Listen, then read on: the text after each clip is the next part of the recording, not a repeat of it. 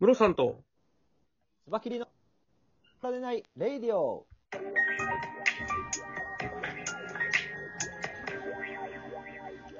この番組は実業家で経営コンサルタントのムロさんと、スバキリ一味団長のスバキリがお送りするお金と経済のことについて話す番組です。お願いします。今日の話題は何でしょうか今日なんですけれども、はえいっと、電気自動車のテスラモーターズですね。はい。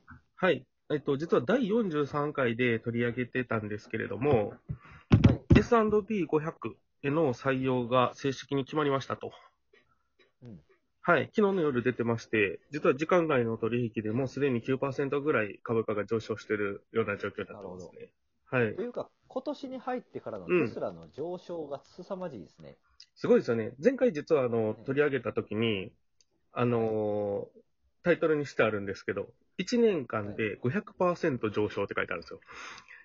5倍になってるんですあよの時点で5倍になってたんですよね。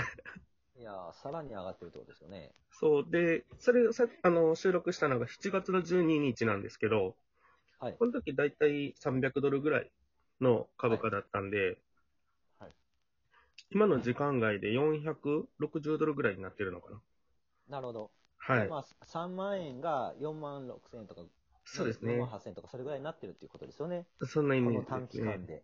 うん。ねえ、これ、あれじゃないですか。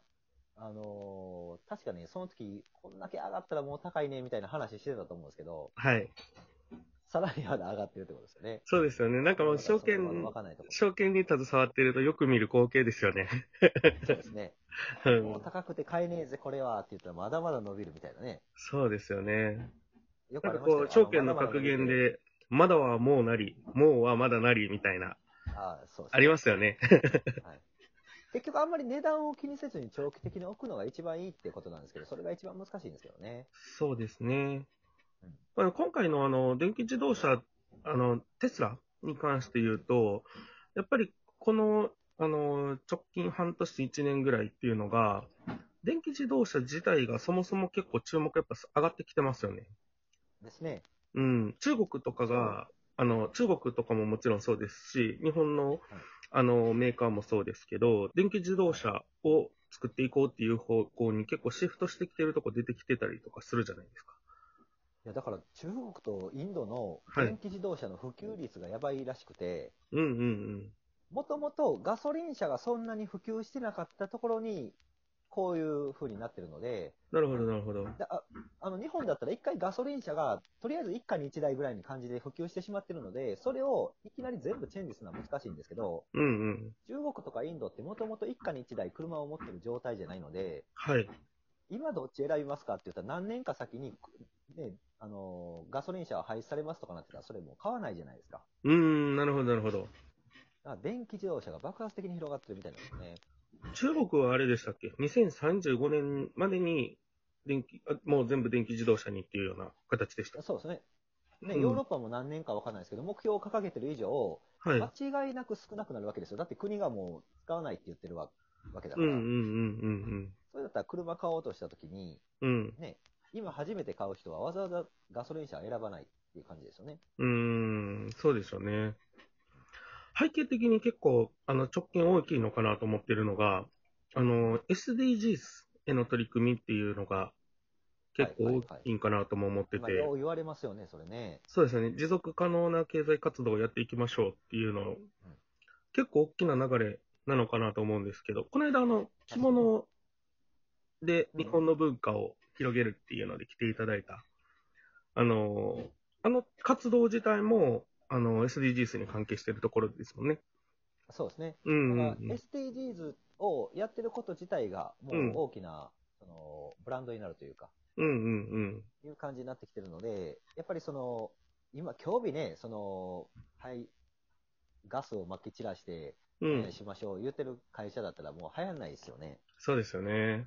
うん実際なので、あの、テスラの、あのー売り上げの大部分を今占めてるのって、あの、二酸化炭素の排出する権利っていうのを売ってるんですよ。はいはいはい。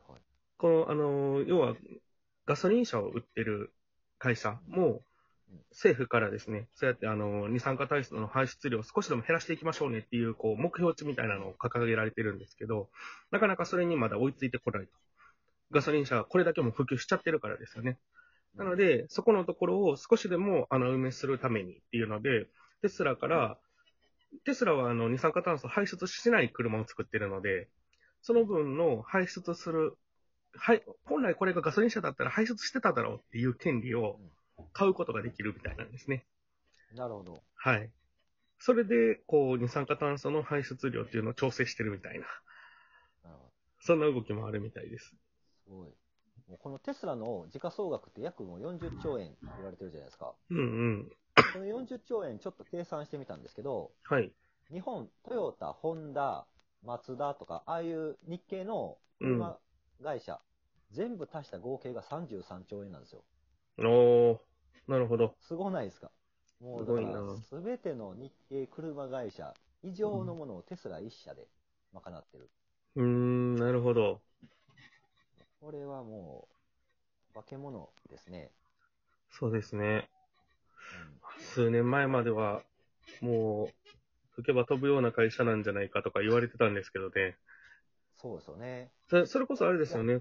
トヨタと資本提携してた時期とかもありましたもんね。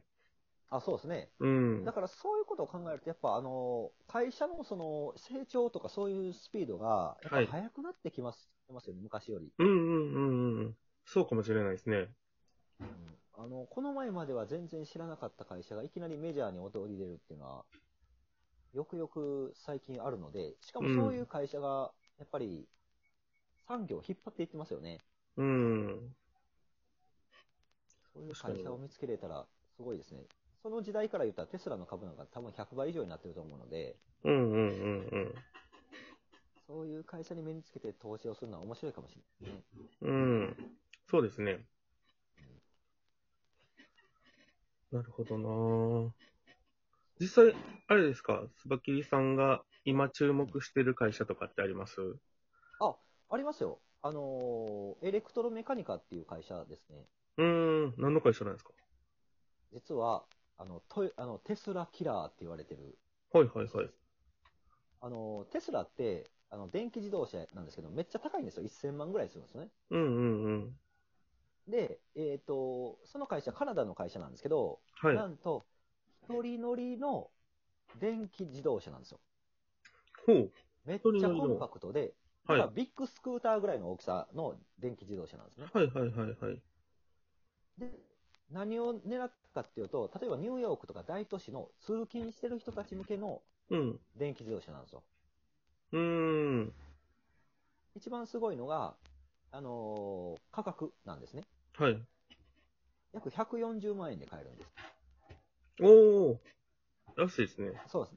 そう。だからテスラと全く別で、ステータスでうんう高ん。級車セダンを、うんテスラを目指してるんですけど、うん全く別でビッグスクーターみたいな、ああいうちょこんとしたサイズで、はい。通勤用に使えるで電気自動車。つまり、今通勤でガソリン車乗ってる人も、ゆくゆくは電気自動車に変えないといけないんですけど、うんうんうん。その時テスラの1000万買えますかっていうことになるんですよね。うんうんうんうんこうこんに目をつけてるのがテスあのエレクトラメカニカで、うん。うん。本当にあのミニマムなサイズのお手頃価格で通勤に使える電気自動車を開発してる。なるほどなるほど。これなんか広がったら面白いよねと思って。なるほどなぁ。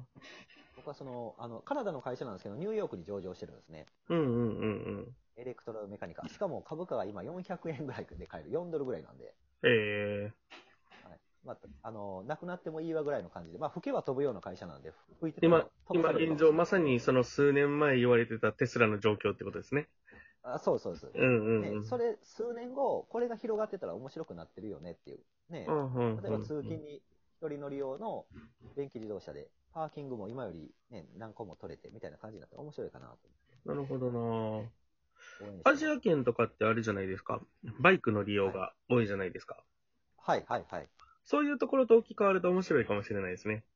そうですね。だかうんらバイクも電気バイクみたいなのになるかもしれないし、はいはい。ね、それこそその、ね、一人より乗り用の電気自動車とかが流行れば、うん。広がっていく先はありますよね。それがまたテスラと住み分けされてるのが面白くて。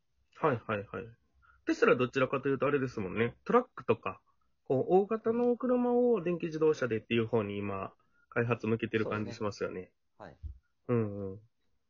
まあ、おそらく、テスラがやらないところで勝負しようとしてるんでしょうね。なるほどな。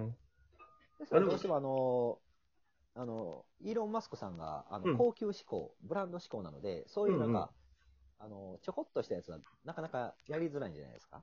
そうだと思います。まあ、あの、結構、イーロン・マスクのビジネスの仕方っていうのが、もうその仕組み自体を、世の中の当たり前を変えていこうみたいな、そういうところに置いている感じなので、どちらかというと、その、あれなんじゃないですかね、実際に普及させていくところは、自社じゃなくて他社がやってくれてもいいぐらいのスタンスでやってますよね。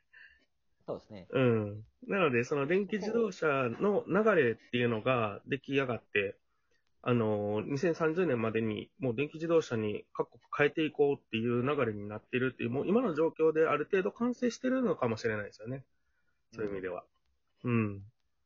だから、そういう、あの、空いている市場がまだまだあって、うん。電一括りに電気自動車って言ってもいろんなタイプがあるはずなので、うんうんテ。スラがやってないところを目指すっていう形だったら、まあ、勝敗でいうと結構、ね、市場規模はあると思いますね。なるほど、なるほど。これがめちゃくちゃ面白い。なるほどですね。そんな形で、はい。まあ、あの、このテスラ、また注目して見ていきたいと思います。はい。本日は、テスラの S&P500 に採用の話と、電気自動車の未来みたいな感じですかね。で、お話をさせていただきました。はい。あありがとうございます。持ってる人はなかなか朗報だと思います。はい。ありがとうございます。ありがとうございます。